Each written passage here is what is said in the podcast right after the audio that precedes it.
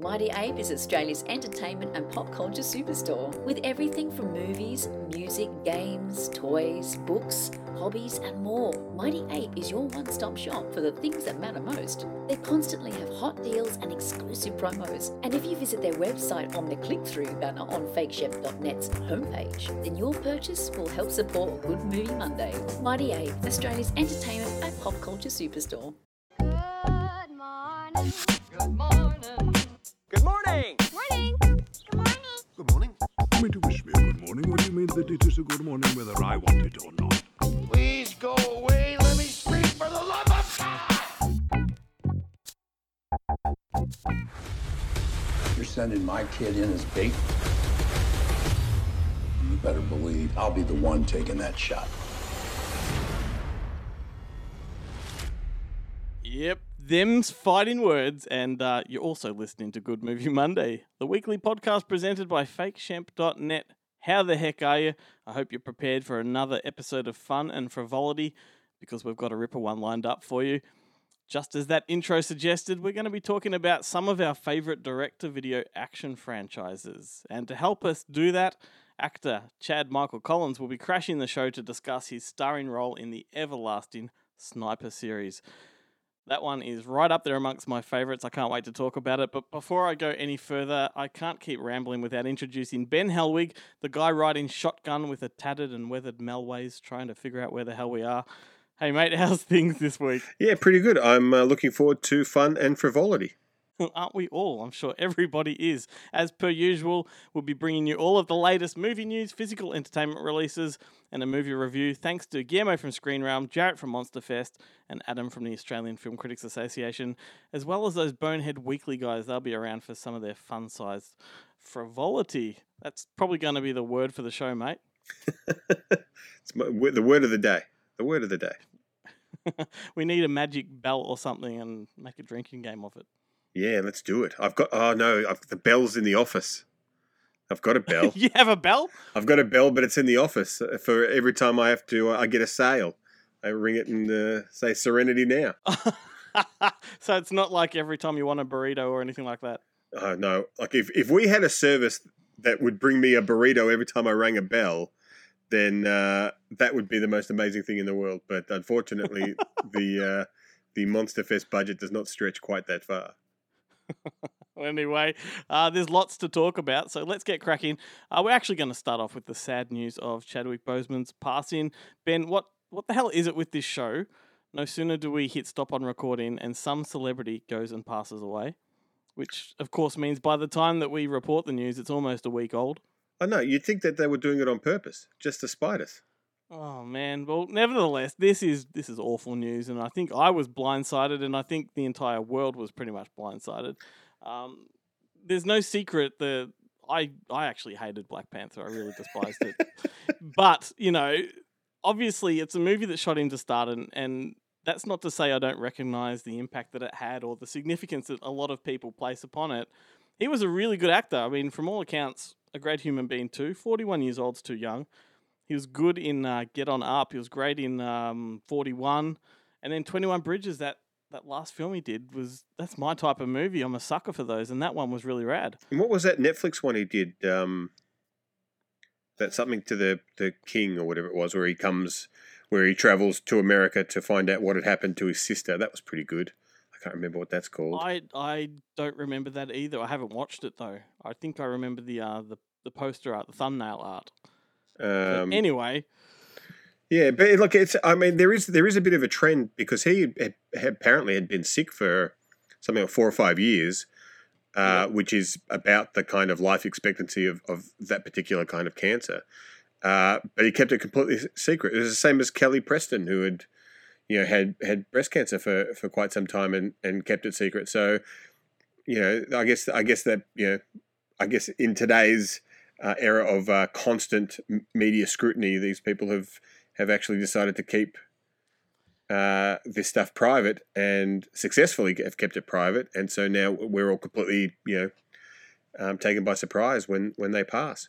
Yeah, I was reading just on um, just last week uh, that the reason he didn't tell Disney or Marvel um, was because he was confident he had beat it and was on the road to recovery, or at least would be well enough to make a sequel. Um, and it wasn't until the final two or three weeks that he realized the severity of what he had. So it's sad. Look, you know, Yeah, no, I mean that's what happens with cancer. It can um, you go downhill pretty fast when it um, when it kind of when the time comes. Um, and I guess no one can predict the future. It's a you know, I mean, but look, I, I, I don't, I, I wouldn't have told Disney if I was him. Even if I didn't think I was going to make it, I would have been, I would have taken that job and and clung onto it with uh, with my two Yeah. hands and to hell I, to hell with the franchise. I mean, I, I can't help but think that Disney wouldn't have been too nice about it either. No, I can't imagine they wouldn't have cast him in the first place. No way. Exactly right. Um, anyway, um, not to be negative for the whole show, so you know we are a movie show, and it would be uh, disingenuous for us to not pay our respects to someone as influential and decent as Chadwick Boseman. Very sad news. Seven years ago, Nick Styles put him away for life. Boston, you made me famous. Now he's watching I got things to live for. and waiting Somebody's laughing. I can hear it in my blood. for revenge. Now we're even. Is that it? We're not even close. So, do you know what that TV spot was advertising? Guess you're going to have to keep listening because there are new release movies up for grabs, and later on in the show, we'll tell you how to win them. But now, let's lift the mood and bring the show back up to that frivolous state that I promised a few minutes ago. Dude, what's caught your eye this week? Uh, well, uh, like this week, f- like luckily enough, is has been the beginning of uh, my favorite time of the year uh, in terms of uh, Instagram and VHSing, and that is the hashtag VHS September. Uh, I guess hashtag, I guess, for, for lack of a better word, I have to say that twice. Um, it's run by these uh, two two accounts, VHS and Kill and Dead Video Media, and basically what they do is they they give you a list of 30 kind of categories and each day you post a vhs in your collection uh, that relates to that category so the first day uh, uh, so september 1st was school is out for murder and people were posting um, like stuff like cutting class and i think i put up mortuary academy and all this kind of cool stuff and so like and, and so each day so there was school school is out for murder a taste for flesh street justice uh, was one killer smile uh, Alien BFF, Robo Romance is one of the categories. Uh, what would Bruce Willis do? Um, these things are like they're just a whole lot of fun, and you get to see some amazing tapes. Like especially like you know we get some interesting stuff here in Australia, but nothing like the weird and bizarre crap that they got in in the states uh, on on tape. And so you get to see some some absolutely re- uh, remarkable stuff. So um, yeah, if you're if you're on Instagram, I highly recommend jumping on and following the hashtag VHS September only one S. It's funny though because like VHS September, it looks great in print, you know, because the VHS September. But when you say it, Yeah, it doesn't work out that well. No. no. but like, ah, this is my kind of time, dude. This is exciting. Like the American VHS though, like it was all bloody cardboard sleeves, and it wasn't as exciting as what we had. Yeah, look, I, I have to say that uh, I'm I was dead set against the kind of slip the slip the American slips uh, at the start, but now like I that I see more and more of it and more of the weird and bizarre stuff, um, the more I'm kind of starting to dig it, and just it, it is it is a lot handier the way that they stack up. Like you can pile those Yeah. babies up nice and neat, uh, and they true. do look really good on a shelf. Like they're about they're basically DVD DVD size rather than the, the Australian VHS tapes, which in the big boxes and the especially the Roadshow clamshells, um, which were huge. Um, So you do, you know, it does help you cram a lot more in. And when you're like me and you've got a collection of, you know, three or four thousand, uh, space is definitely a concern. Um, but they do, like, pr- on a practical point of view, they are the stupidest thing I've ever seen. Like, they literally, you pick one up and it slips right out of the case. Like, I mean, if that's not a recipe for disaster, I don't know what is. My years when I was living in Canada were still the VHS years, and the video stores over there for new releases on the shelf, you know, you'd face them out. And inside the display case, they'd all have like a big brick of styrofoam inside, just to sort of keep them solid. Right. Yeah. Clever, oh, Yeah. because they kept the cases behind the counter. I never even thought of that. Yep, yep. So, and, and- but the that. cases that you would you would hire them in or rent them in were the kind of cases we had. You know, the plastic. Right. Ah, like so, like back in the Yeah. day, like Video Flash and stuff used to do, where you'd get the like the kind of the sell through size case with a Yes. a printed Video Flash cover. So you you couldn't you, you had to like memorize the back of the cover and know exactly what it is that you're looking at before you took Yep. it home because you would never get you wouldn't get to look it up again. These were this was before the internet too. So if you didn't know what uh, offerings was when you uh, hired it, uh, you were, the only way to find out was by actually watching it. Yep, exactly right. Oh, mate, I love the nostalgia that we uh we trip fantastic on this show. It's great. It's a it's a rabbit hole that I am more than happy to have fallen down. Excellent. Well, let's move on to more of that fun stuff. Um, but first, we'll let Jarrett have his time, and and uh, then after that, we'll uh, we'll have a good yak about some DTV action movies. Hey, this is Jarrett, and welcome to PE Class. Now, it's another odd week for home entertainment this week, as there's only one distributor releasing films on disc. That distributor's Roadshow, and first up, they've got Bad Education. Now, this film is getting only a DVD release. It's a surprisingly funny drama from HBO Films with Hugh Jackman and Allison Janney. It's inspired by true events and features another standout performance from Jackman. The film itself surrounds the single largest public school embezzlement scandal in American history. And no, it's not that recent one with Lori Loughlin. Now, what stars John Malkovich, Michael Douglas, and Toni Collette? It's been shelved locally since 2017, and it's bound for a DVD only release. Well, it's the critically panned Unlocked. Now, this is a film that concerns a biological terrorist attack on London, and it seems like apt timing for it to be released on disc. Then, lastly, from Roadshow is their only title that's coming out on DVD and Blu ray. It's a new entry in the animated world of the DC Universe Superman, Man of Tomorrow. And it's like Ryan Murphy produced this effort, as you got Darren Criss voicing Clark Kent slash Superman, and Zachary Quinto voicing Lex Luthor. So that's it for new releases this week. However, I would be remiss if I didn't mention the news that Umbrella will be releasing Monkey the Complete series to Blu ray in October. That's right, both seasons of Monkey, and it includes, I think it's 13 or 14 lost episodes that were redubbed by the original English voice cast back in 2004. So this is the absolute definitive Monkey release, and it's going to be in high definition. It's headed to disc this October, and when it releases, I'll have a few more details to share with you. So until next time, stay physical. You know what, dude? A lot of people associate me with horror movies, and I have this like weird reputation for loving second-rate sequels, which is completely true, like guilty as charged. Uh, but most people probably don't know that you know DTV, that being direct-to-video action movies, are much more my thing. Like they're my favorite thing on earth. I think. Your jam. Particularly the franchise ones that sort of you know become progressively poorer as it goes Yeah, on. the- I don't know why. The budgets go down and the uh, stars become uh, less and less well known.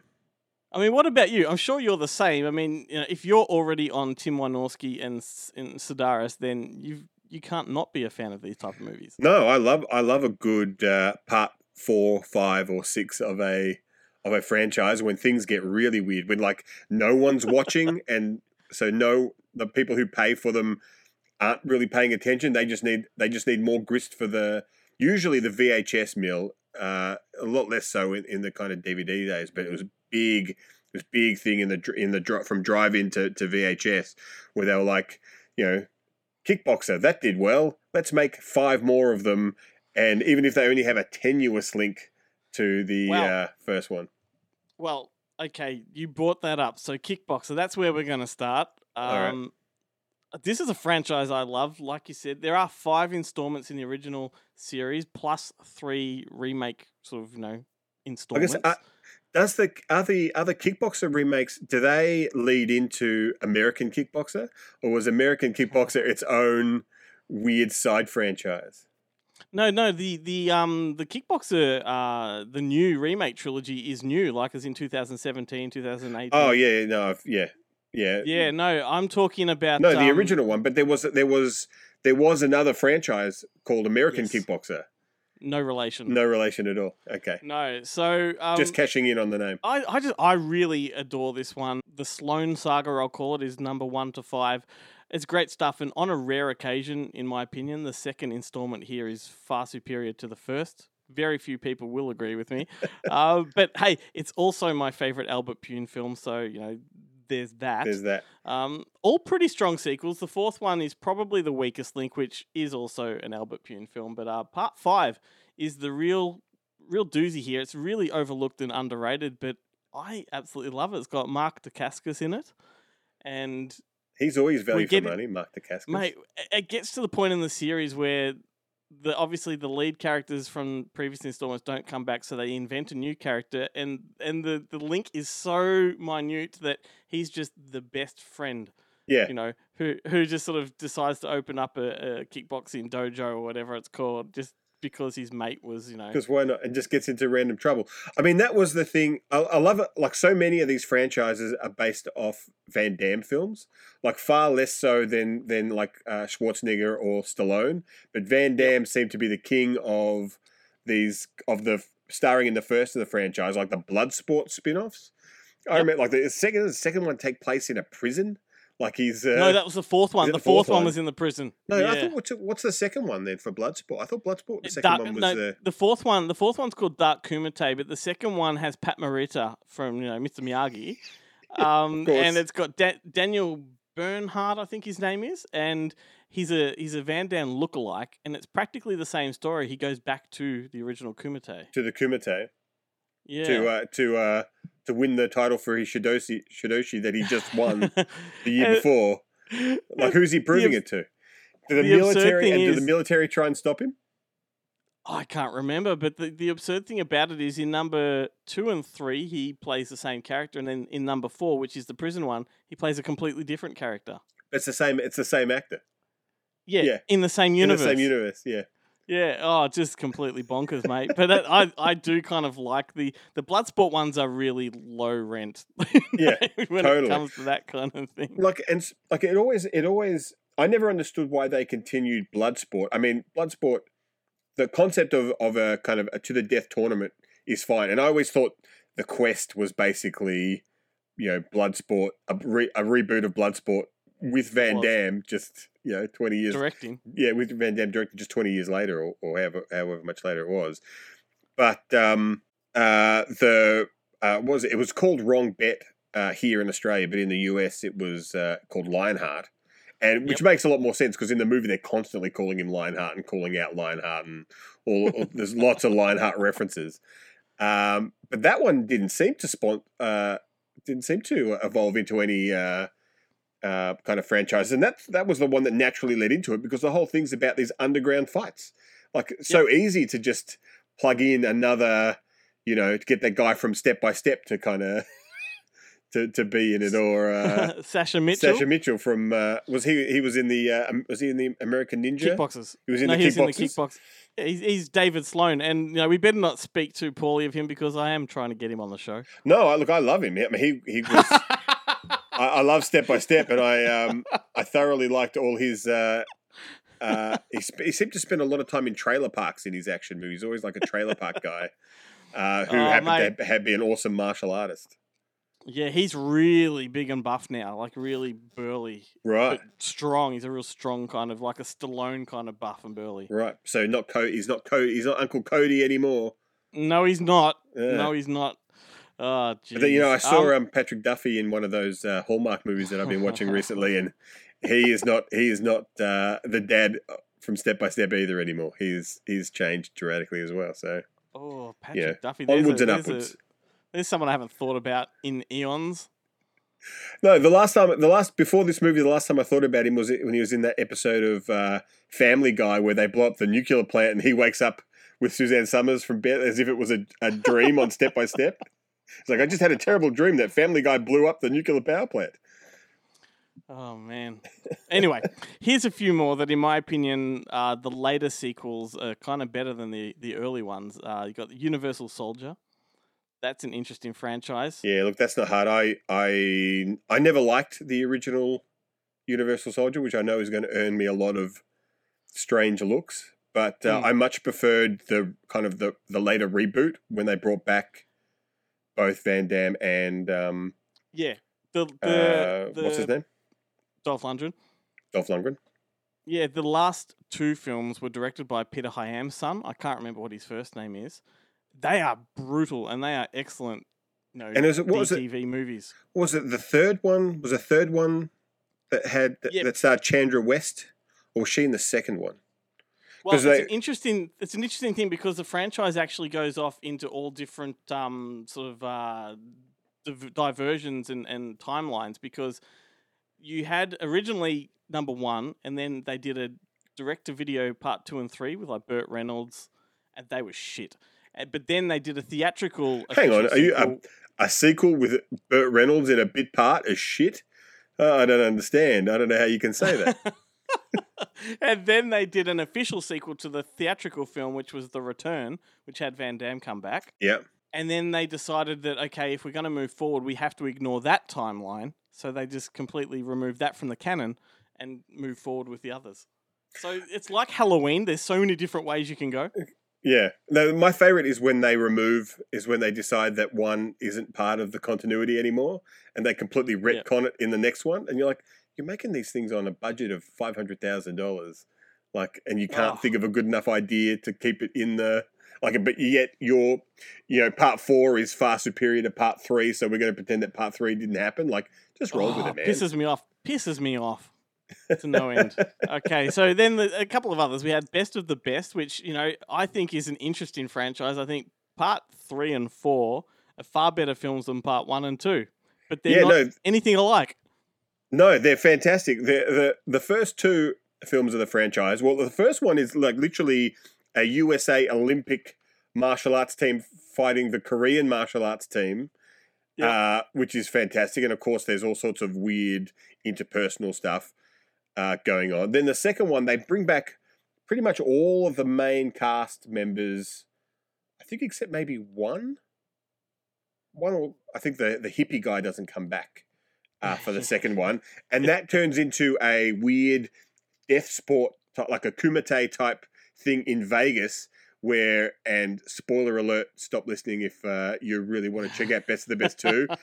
Chris Penn gets gets killed, uh, and then and then number three, it's just Stephen Ray or Ree just going off, just going back to his old hometown, where Shooter McGavin is the is the local cop, and Gina Gershon is like a, a school teacher and Yep. fights like neo-Nazi Ku Klux Klan members who have decided to take over the town Yep. uh, because for no real other reason other than they are what they are, Yep. and th- you know, and their the ending is amazing, but their allegiance to their cause at the ending just uh, proves to be so lackluster. It's it's it's an amazing piece of trash. I, I do I thoroughly Oh. enjoy it, but three is nothing, nothing on four, which is possibly the greatest the greatest of these movies I've I've ever seen. The greatest uh, DTV action movie.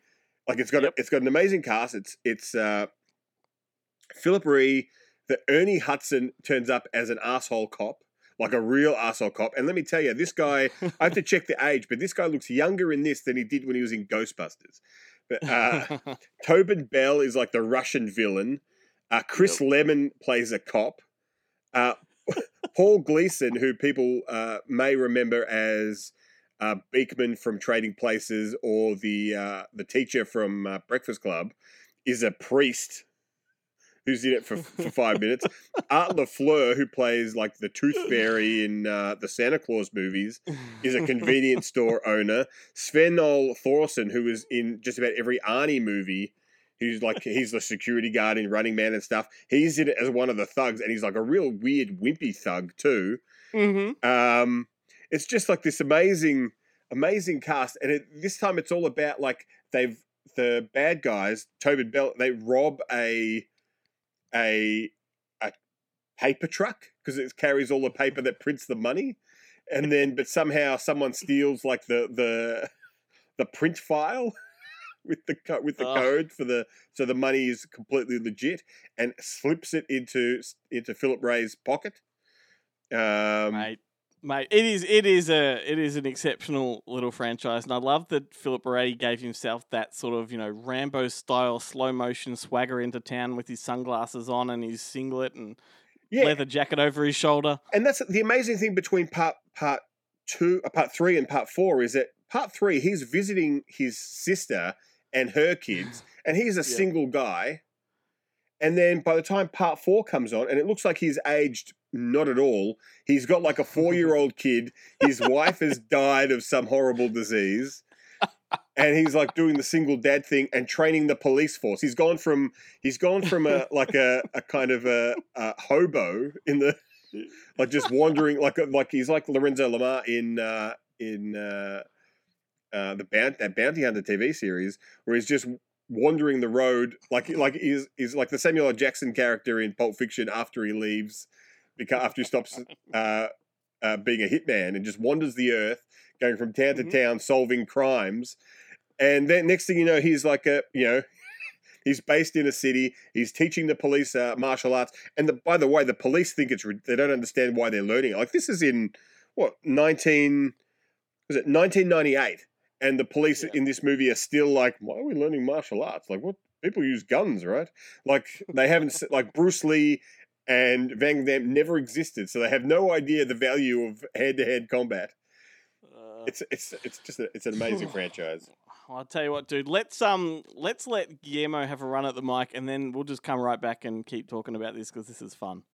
What's happening, everybody? Guillermo here from ScreenRealm.com again. Happy to be back on Good Movie Monday. Let's talk a little bit about what we've covered on the website in the past week. Starting off with some celebs that have been hit by coronavirus. Dwayne Johnson and his entire family were diagnosed with coronavirus. Dwayne Johnson took to social media to reveal that he and his family all contracted COVID 19 from very close family and friends. In a solemn 13 minute and a half video, the wrestler turned Hollywood superstar shared their diagnosis and how the virus has affected the family for the past two and a half to three weeks now. As for the symptoms, The Rock said that his two little girls experienced sore throats, but said it was a little bit different for both he and his wife. He said, I quote, We had a rough go. There is, however, good news. Johnson said that he and his family are now doing well and are no longer contagious. Robert Pattinson has tested positive for coronavirus as well, prompting the Batman to suspend filming. And just a few days after the Batman went back into production in the United Kingdom, Warner Brothers first confirmed that production was being halted after a crew member tested positive,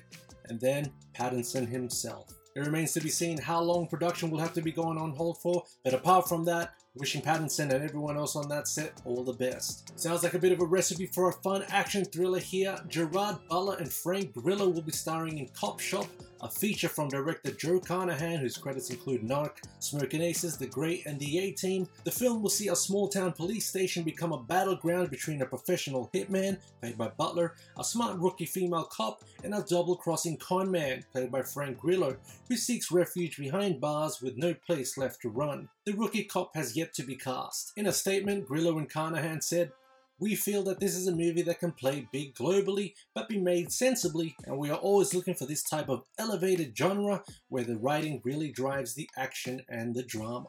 Filming on Cop Shop will begin in Georgia and New Mexico this coming October. Lock, Stock, and Two Smoking Barrels and Snatch director Guy Ritchie is set to reunite with Jason Statham on a Miramax spy thriller called Five Eyes. The film will see Jason Statham playing an MI6 agent called Orson Fortune, how cool is that name, who is hired by a global intelligence alliance called Five Eyes to track down and stop the sale of a deadly new weapons technology threatening to disrupt the world order. He's reluctantly paired up with a CIA high tech expert called Sarah Fidel, and he sets off on a globe-trotting mission to find a billionaire arms broker and infiltrate his inner circle. The script will come from Ivan Atkinson and Marn Davies, who both worked with the filmmaker on The Gentlemen. That about does it for me, guys, and of course, rest in peace to Black Panther star Chadwick Boseman, who passed away in the past week, gone much too soon at the age of 43. Thanks so much, I'm out. Okie doke. So, dude, there are so many more to consider. Uh, I think the award for the longest string of installments would probably have to be a tie between the Blood Fist series with Don the Dragon Wilson and the series in question today, Sniper, which they both have eight installments. But then, if you include both factions of the Delta Force series, there's eight of those too. know, Delta Force is a weird one. Like that one started. It, the, the amazing thing about Delta Force, and it is a Cannon film. So, and Cannon's motto was "Yesterday's stars at, at uh, today's prices."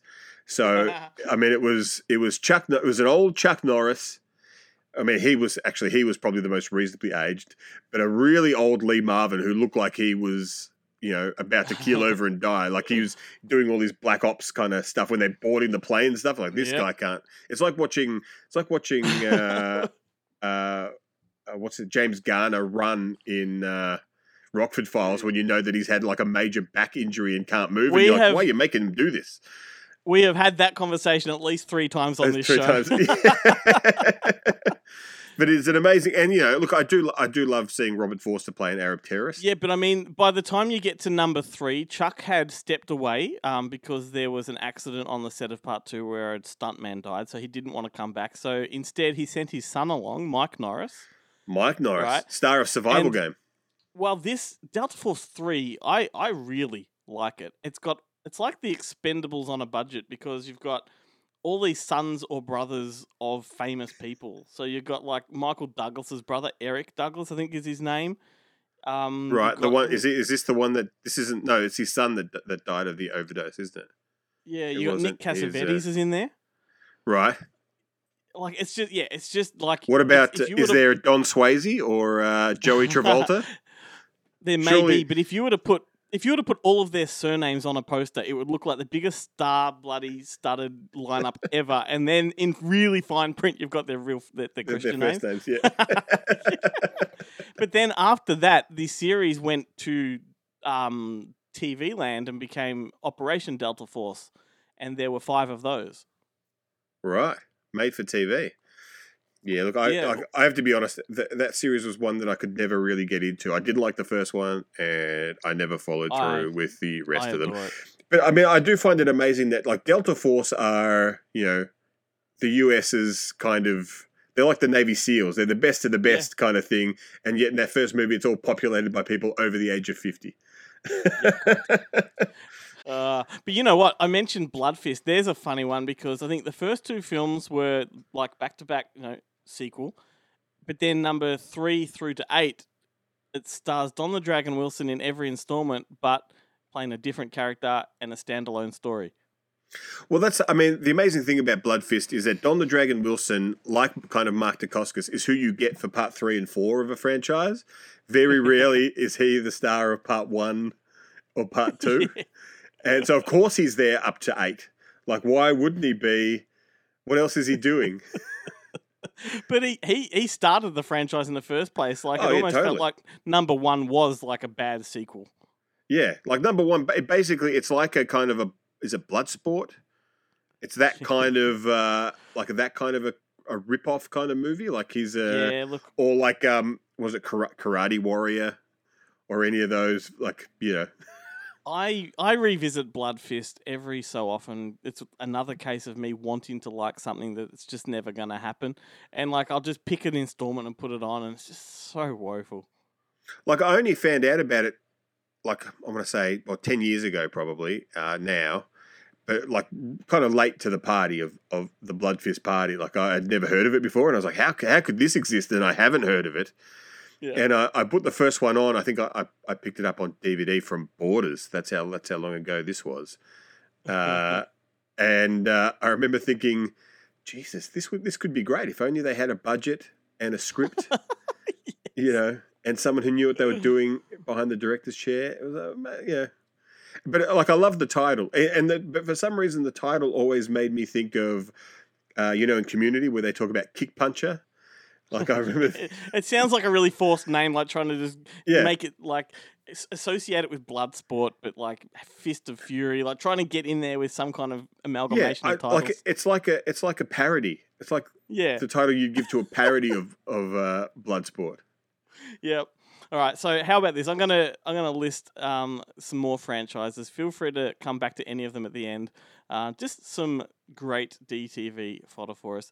You got Missing in Action, Iron Eagle, Death Race, Turbulence, Never Back Down, American Ninja, No Retreat, No Surrender, Cyborg, Trancers, The Marine, Escape Plan, 12 Rounds, any of those stand out for you, or perhaps you've got some more to add? Uh, well, look, um, you know, American Ninja can't go past American Ninja. It's good stuff. Uh, that is one of the classics, and I, I like, I completely forgot that there was a part five.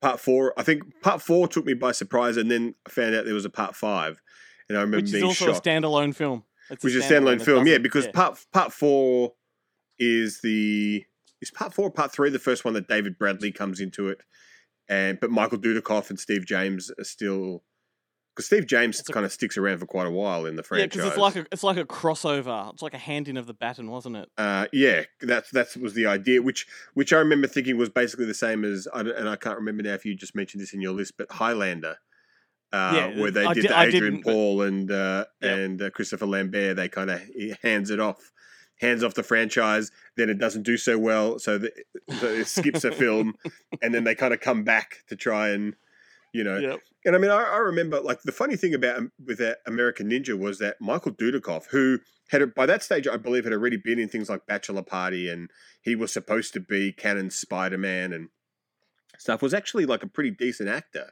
And yet, in American Ninja, the performance he delivers is almost catatonic. Yeah, like the action scenes and stuff are great, but the actual parts where he has to deliver dialogue are horrendous, and it's like he's got no personality. But then you see him in other stuff, and you're like, so, so someone's kind of playing funny buggers with him, and that's why I think, you know, he kind of compl- thought that uh, Cannon were destroying his career, and yeah, like it's no no surprise.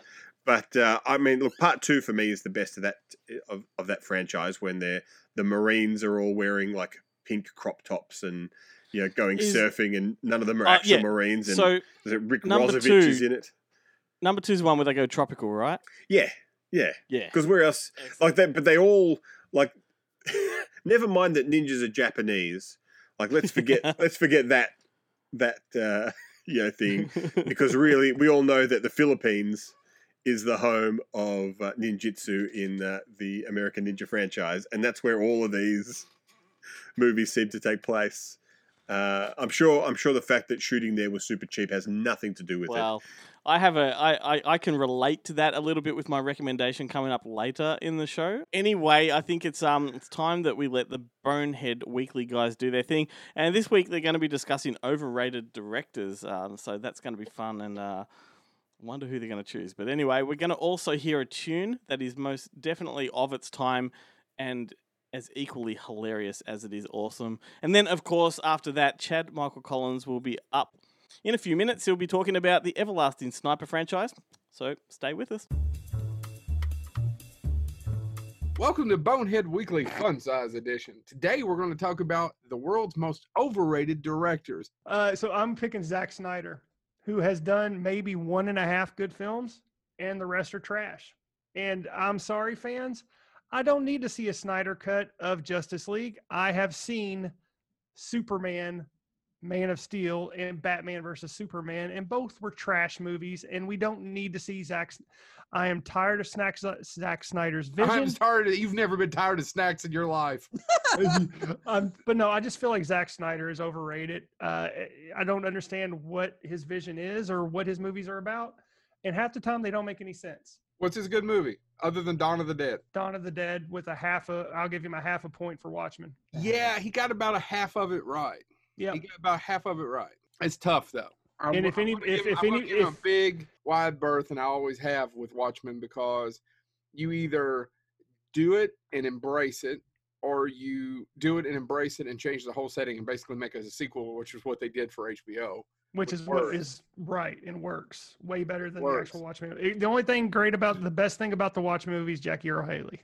Other than the casting is pretty good on that movie. Yeah. Uh, casting's third good. Mine is Garry Marshall. Really? Garry Marshall has made more just saccharine shit. Now I agree with you. All, Never, ever, ever did Garry Marshall step outside of the box and try to make something interesting. yeah, the the uh, the every year doing a a movie based on a holiday Based is on a bullshit Hallmark holiday. yeah. Now, and that's the later part of his career. I know. I'm talking about the director. D- did he produce some great television? Yes. Did he make billions of dollars at the box office with Pretty Woman and what have you, and the Princess Diar- Diarrheas? Absolutely. Is he a great influence? Was he a funny man? These are all true. I'm not arguing. I'm talking about the filmmaker Garry Marshall is completely overrated. He gave me one movie, and now I watched it a couple years ago, and I don't love it as much as I used to. Called Nothing in Common with Tom Hanks and Jackie Gleason that I like quite a bit. Even though the ending of that even is just a little too much. Garry Marshall is an overrated director. Yeah, uh, the only uh, the only uh, movie that gets a pass for me that Garry Marshall did was Overboard. Okay, I like Overboard. Does that save me from No, no, no. ever bullshit? Oh my God, it's Love Day the movie. Fuck him. Dear God gets half a. So like like uh like Watchmen, Dear God gets half a point for me. James, what do you got? No, no, I'm- it's got Greg Kinnear. I'm going to talk about a, a person because you all want most overrated director. This is a person that it offends me. They get to use the term director, and I and I've just found out he's got three films that are coming out this year. I thought we got rid of him. I thought he was going away, and that is Kaos. Kaos directed or showed up to set. Is he overrated? I don't know anybody that's going Ecks versus Sever. That was amazing. Maybe they gave him three Glenn movies. like it. Glenn likes a lot of shit. They gave him three movies this year, and here's actually what makes me upset about it. This is a quote from here him. It's two separate issues, as with most films I've been doing for the past few years. I'm just a hired hand. That means I don't have any real input in the key issues that go into being a director. That's probably true. Then why are you signing? But you know what I'm saying? Like, it, don't you need? To, well, I get that. And by the way, I would be a hack director too. I'm not getting three movies this year. I mean, say what you will about Garry Well, Marshall. Not over yet. I, yeah, well, I mean, it, they're probably not all going to come out this year if I get three. You're going to have a hard time shooting them in our current COVID environment. But I, I think that's say what you will about Garry Marshall, but he can frame a shot. And even though it may be Love Day, at least you go, oh, okay, you can tell me the plot. Uh, I saw Ballistic, Ballistics Ecks versus Sever in the theater, and I've never actually wanted to walk out of a movie more in my life. Um, this is a terrible film, and and it, the the directing does not help. Like it could have been okay Sunday afternoon action film. It is not, and if anybody's offended by that, Joe's fault. no, I think you picked the less controversial Yeah, yeah, of the three no. of us. I Pretty don't much think all of his anybody's movies. go. All of his movies suck. Who's that hick talking shit about Kaos? I don't know. I don't know. Some people like the driver. Have you seen the driver? No, and I don't plan The on it. The driver is about a guy that has to drive during the zombie apocalypse. Well, at least it's not the red violin. And thank you so much for tuning in to Where the hell, Bonehead Jeff? Weekly Fun Size.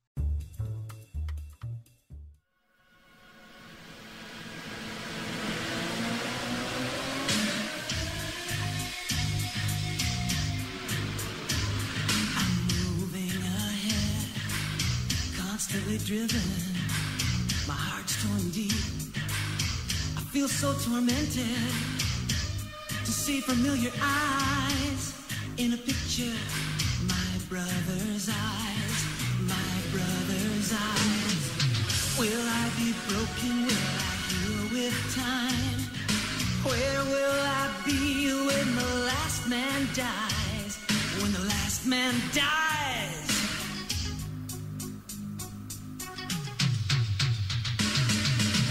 Suns will set and suns will rise, but I still see my brother's eyes. And suns will rise, but I still see my brother's eyes. Suns will set and suns will rise, but I still see my brother's eyes. Suns will set and suns will rise,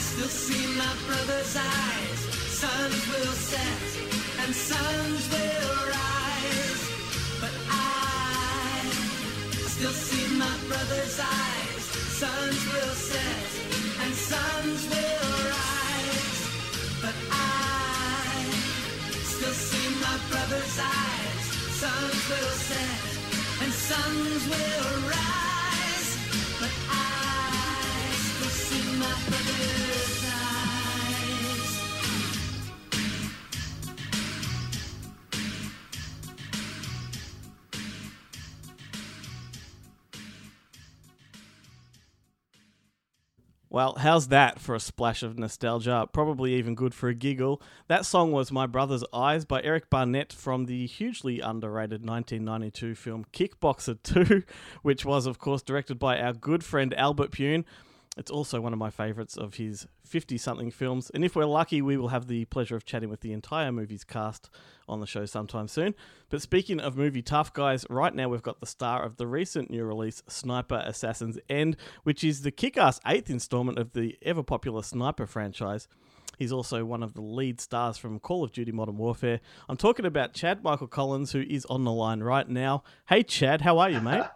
I'm great, man. Thanks for having me. Let me just let me just set the record straight. I'm a pretend tough guy at best. well, we'll get to the bottom of that in a moment. but thanks, thanks for crashing the show today. As an unapologetic fan of the sniper films, it's a huge pleasure for me to be talking with you.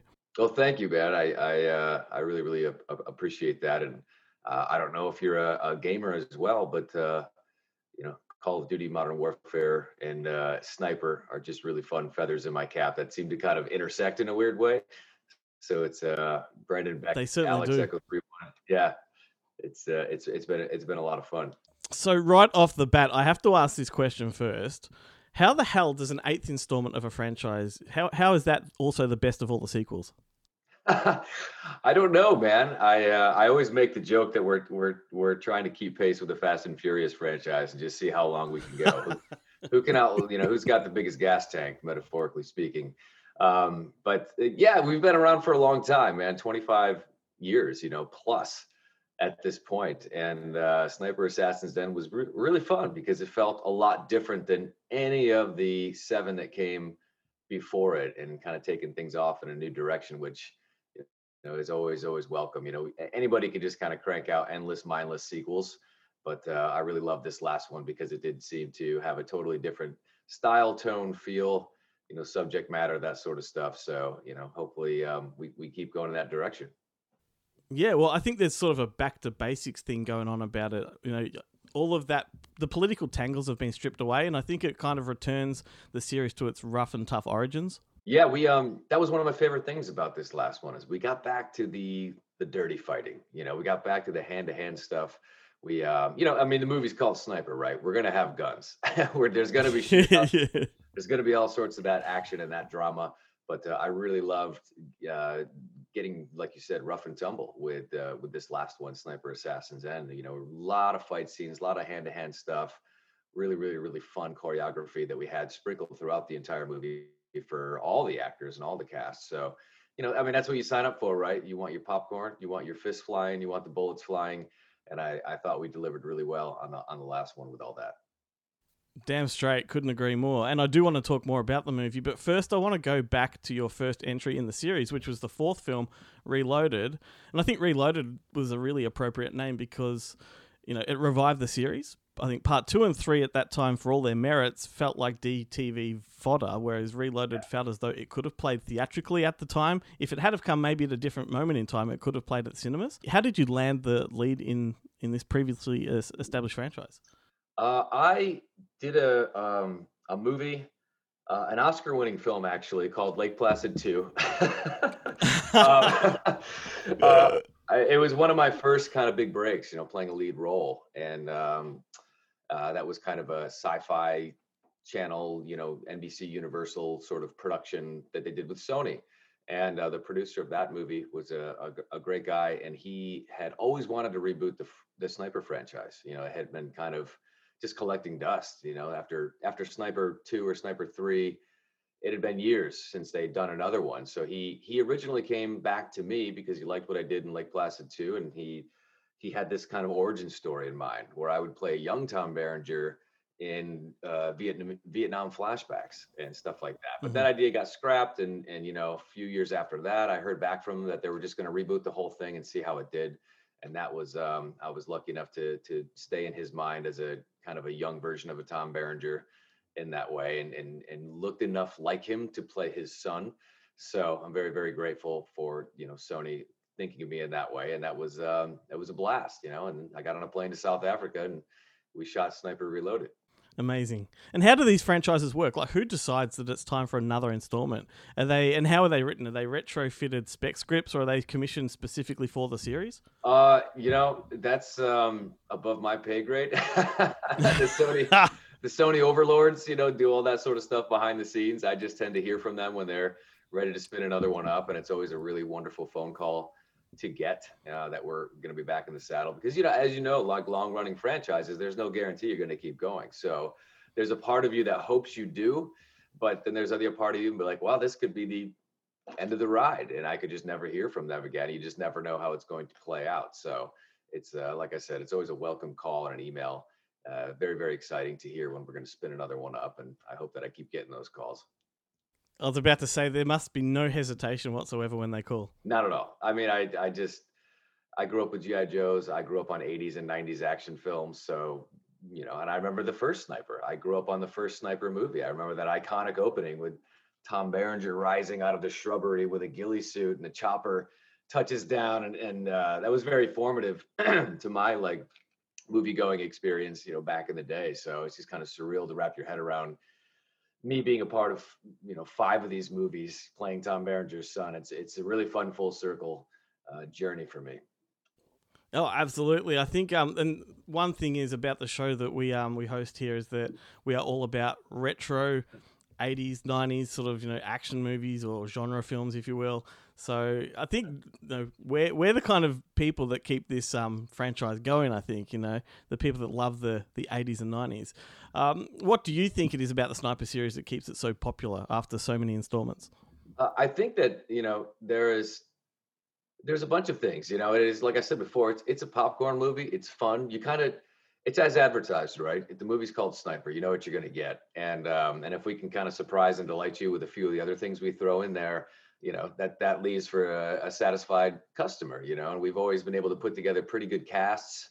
It's always nice to have tom and and or billy back in the fold these kind of that touch of nostalgia going back to the original movie as well. So um i don't know man. I i really i feel like um those lower budget action movies always find an audience and i'm so appreciative of that. And you know people around the world tend to gravitate towards uh, america and military and stuff like that they just kind of love those stories and everything else. That that that the feedback that i've seen is those stories are always really popular all around the world you know and and i'm i'm grateful for that. So uh you know i guess you'd have to to ask the audiences what they love most about it but i'm glad they keep coming back for whatever reason they have Yeah, for sure. Is there a crossover with the um the Modern Warfare audience and Sniper? Do you find there's the you know same people? You know what? I I have. You know, this past year, I really I had a lot of uh, people who love Call of Duty. It's such a massive you know action game franchise, and uh, they discovered that I played Alex Echo Three One, so they actually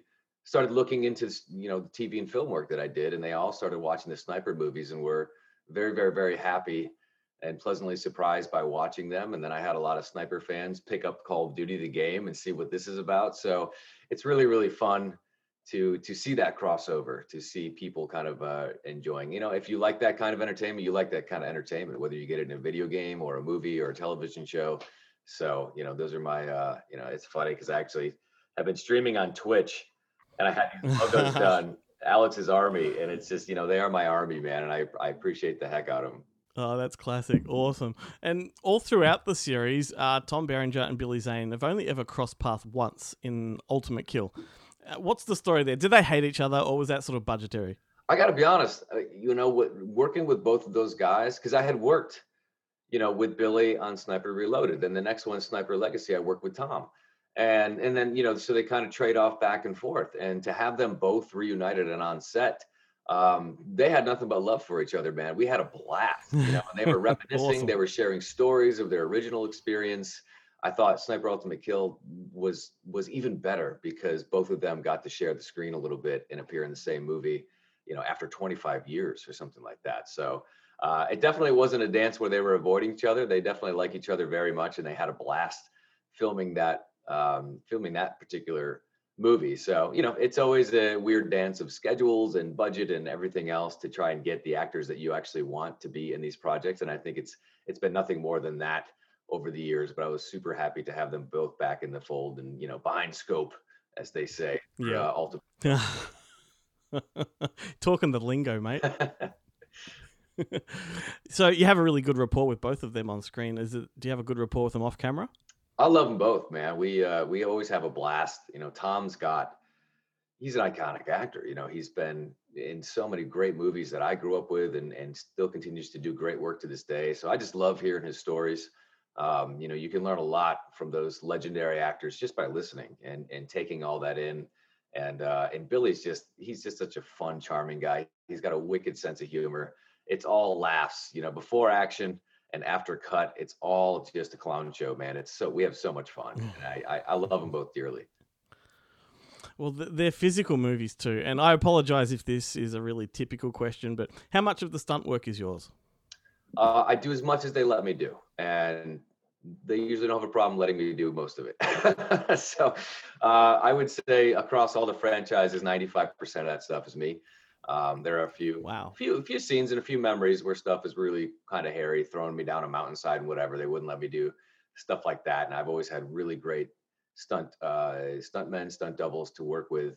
But um, I don't know. I, I feel like for editing purposes, for the finished product, if I can be in there as much as possible, it just lends to the realism. You know, you don't have to pull back into this wide shot where you don't really know who it is, uh, and you're looking for the subtle differences. So I I like to offer that, and I I honestly enjoy it. You know, I, I really like for fight choreography. It's a it's a fun dance, and it's a kind of a, a, a really it's a cool thing that I enjoy in my real life. You know, I used to to do a lot of MMA on the side, kickboxing, boxing, stuff like that. So it's just an extension of what I enjoy doing, you know, for fitness and as a hobby anyway. So I I tr- always try to do as much as I I can, and they've been pretty good about letting me do that.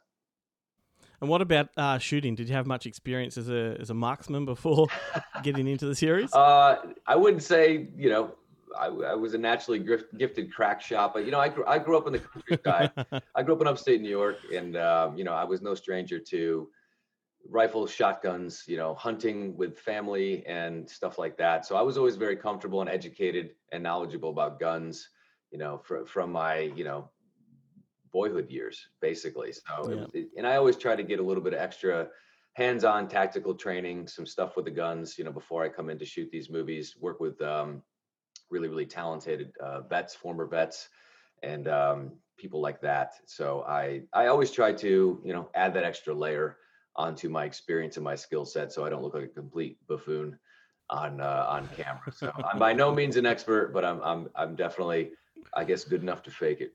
Awesome. Well, finally, and it's probably the question everyone wants to know: Is there another chapter on the way?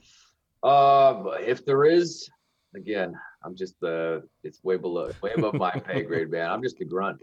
I show, I, I'm like Brandon. I'm show, I show up where they need me, and uh, I, I get boots on the ground, and we, we take care of business. So uh, I don't have any intel on that, sadly. But I do think the last one was really well received. We had a great release, a great launch.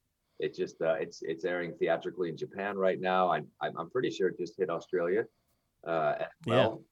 So I think that um, you know, if all indications point towards the successful release that I think it has been, you know, hopefully we can uh, we can get another one under our belts in 2021. Well, I can't help but get a sense that it's it's probably been the most popular of the sequels so far. You know, it sort of seems to be out there a lot more prominently than the previous one. So, but to everybody listening, Sniper Assassin's End is now available on home entertainment, both physical media and digital. If if I haven't talked it up enough already, then go out and check it out and see what I'm on about. Uh, Chad, you've been an absolute rock star, mate. Thanks for taking the time out of your day to join the show. It's been a pleasure. Man, it's my pleasure. and It's it's it's a joy to hear that you you dig the franchise and you really liked our last one. We're we're proud of it. Yeah, for sure. And so you should be. My fingers are crossed for a ninth installment. But in the meantime, take care, mate. All the best and thank you. Thank you. Hey guys, it's Adam here from Adam's Just Seen with another Good Movie Monday recommendation. This week I am going off brand and I am recommending a sports movie. Yeah, that's right, a sports movie. Uh, even though I can look occasionally a bit jocular depending on how much I'm working out, I don't like sports. I really, I am a card carrying member of the Nerd Brigade, but I like boxing movies. Uh, and maybe it's because, you know, that you're stripping away all these kind of technicalities and rules and this and that, and it's people just slugging it out and what could be more cinematic than that. And for my money, the best boxing film that has ever been made is Ron Howard's Cinderella Man. And yes, I have watched all the boxing films. I get it. Rocky uh, won Best Picture. It's a complete classic. Uh, Raging Bull is possibly Martin Scorsese's best film. Uh, and look, Scorsese's like right top two, top three favorite filmmakers for me. So that's saying a lot. But look, I think of that more of an exploration of masculinity and the Italian American experience. But if we're just going for pure pugilism, if we're going just for bone rattling intensity, Cinderella Man cannot be beat. And that's because Ron Howard here, who has always been a very talented and solid director, is operating at peak craft levels. Some people can complain about this movie and they can call it mawkish and they can think that it's a bit soppy. Um, but look, I'm a sucker for this. I like the human element. I like that it's set in the Depression. I like Thomas Newman's incredibly emotional score. I like the fact that Rusty is almost in tears because he's thinking that does every battle is to keep his kids at home. Uh, he is playing a real life character here, obviously, uh, Jimmy Braddock, a guy who was uh, had a chance, blew it, down on his luck, got another chance, and did pretty well with that second chance. So look, sports movies, you know, it can be a bit formulaic, and you can kind of know where, where they're headed. Um, but as I said before, Howard is operating on such a level of craft here that he makes it feel fresh. You know, I mean, every broken broken bone, every split eye, you know, every bit of spit that gets knocked out of someone's face, you feel it in this movie. So it was a little bit controversial upon release because a this is when Crowe's brand was a bit low because he had thrown a phone at someone, uh, and the title itself isn't great. You know, like I mean, this is a comeback story, and so that's hence why he was a Cinderella man. But you know, you want to uh, you want to market a blood-soaked boxing movie to people, naming it after a princess. It's maybe not the smartest decision. So I think that that's why this film was never as successful as it should have been. Um, yeah, but track it down. Check it out, and especially if you're into someone that likes revisiting movies and looking for certain sequences and craft, I just don't think anyone has ever put us in the ring the way that Ron Howard does here. So five stars from Adam, five star Ross here for Cinderella Man. Check it out. Earlier in the show, we played a TV spot from the 80s, and if you think you know what that movie was, then all you have to do is email me at glenn at fakeshemp.net.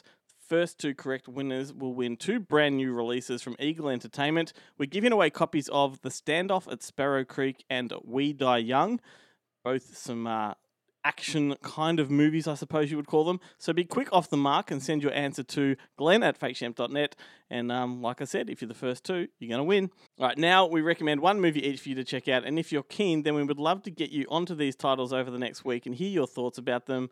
You know, if we can manage to create a little movie club out of this, then that'd be pretty cool. So maybe send us your feedback we'd even get you on the show maybe to talk about these movies. So leave your opinions in the comments section of wherever you're listening to the show right now, whether it's on Facebook, Podbeans, iTunes, Spotify. I don't even know if they allow comments, but whatever the case, drop them. anyway, you went. No, I went first last. Who went first last week? You or me? I think you did. I think you went. I think. Oh know. I Well- think you did, but that's all right. Agree to All right, disagree, but you go first. That's fine. Actually, No, because yeah, you talked You about roadkill No, last week, but no, that's fine. mate. You, you do it. I insist. You go first. Oh, okay. Me go first. All right. Ladies first. I'm happy to take that position. Uh, I'm going to talk about a film. Uh, it's relatively recent, probably the most recent film that I've uh, talked about on the show. It came out a couple of years ago. Uh, it's Gaspar Noé's uh, Climax, which I, I absolutely loved uh, when it, it got a brief theatrical here in Australia, thanks to Madman, and it's come out locally. It is available on DVD and, and HD in, in streaming formats. Uh, it basically, if you haven't seen this, it is a French film. Um, and it stars uh, Sofia Boutella from uh, Atomic Blonde and uh, the Kingsman, first Kingsman movie, and uh, a bunch of other stuff. She's um, popping up in everything these days.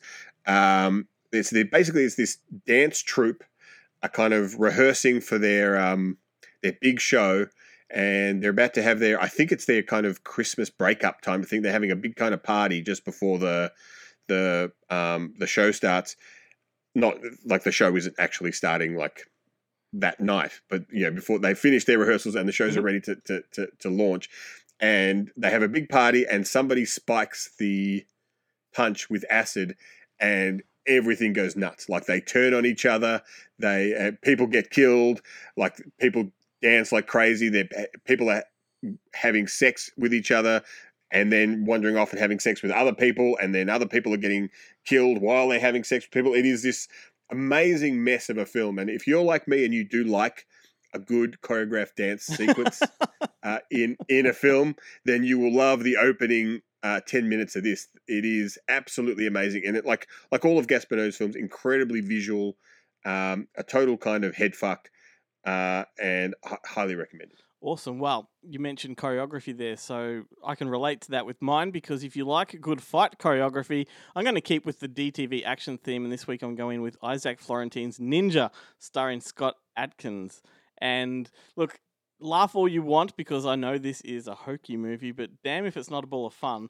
This one's like a real throwback to those Franco Nero style of ninja movies from the 80s, and it's like What where the lead actors have never heard of ninjutsu? well, that's the only point of difference. But I mean, it's ultra violent, it's super stylish, and its over um its overarching narrative is classic. It's the white guy raised by ninjas who's sent to America to protect a secret relic, and then a former student and rival from the dojo is the deadly assassinous villain, and and the two make it sort of they dance around each other for eighty minutes and you know fight, and it's kind of like a cheaper version of Ninja Assassin that the Wachowskis did. But look, I I just think that Scott Adkins and Isaac Florentine are like a really formidable duo. Like their collaborations are always just rock and roll and.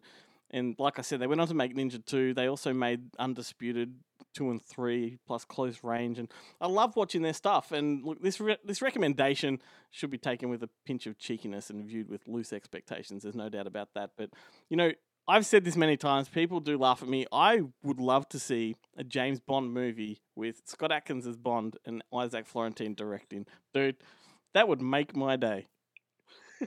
Oh, look, it certainly can't be worse than the last oh, 30 years of Bond. Man, wait till Keith hears this. Oh, Yeah. you've been you've been the sin bin, mate. Uh, look, people who like people who like the, the the latest the latest James Bond movies from Casino Royale onwards, like seriously, are the worst are the worst kind of people. They have they have no soul. Like if you think if you think those movies are good, then uh, my friend, you traded something to someone for something, and now electronic doors do not open for you. Your shadow does not show up on on in on sunny days, and uh, your reflection cannot be seen in mirrors. And just That's, to uh, uh, just to reiterate, this is Ben who loves best of the best three and four. Those movies are all soul. They're all soul. oh my god! And just like that, the show was over. Well, you know, Ben, I had a ball with this one. DTV is my jam. I feel like I could relish in the goodness of this for months on end. So thanks, dude. I have the feeling that I've just lost us a whole ton of, of listeners. Well, of my declaration of disgust in the Bond franchise. I was about to say, Post- I was about to say thanks, dude. Always fun, but now you've just made me realize what you could have done. You've jeopardized the Yeah. whole thing. That's right. Sunk the boat. So Ben, fuck you very much. Big ups to Jarrett, Guillermo, Adam, and the guys from Bonehead Weekly for their input today. Uh, very big thank you to Chad Michael Collins for taking the time out to stop and shoot the breeze. I had so much fun with that. Um, he will be joining me on Tuesday night for a video round of Rapid Fire. So please make sure you like and subscribe us on Facebook and YouTube to see that one. Uh, we hope you enjoyed the show. We're going to leave you with another belter from the 80s action catalogue. This is a song called Fight to Survive by Stan Bush from the Bloodsport soundtrack. Hope you're ready for it. banger. What a banger Oh, of a track. Our old mate Brody's going to love this one. Uh, anyway, Puma Day. Puma Day. have a great week, everyone. We'll see you on the socials.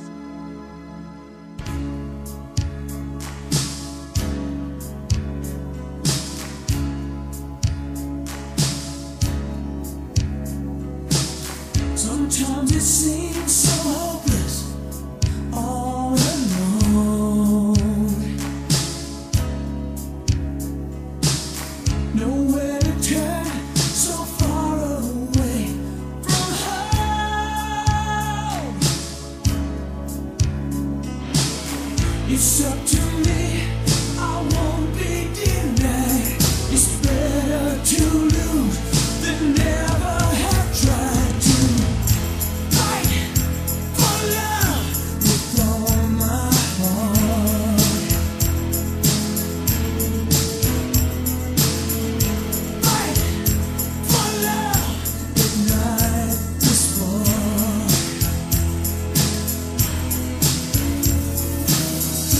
Sometimes the world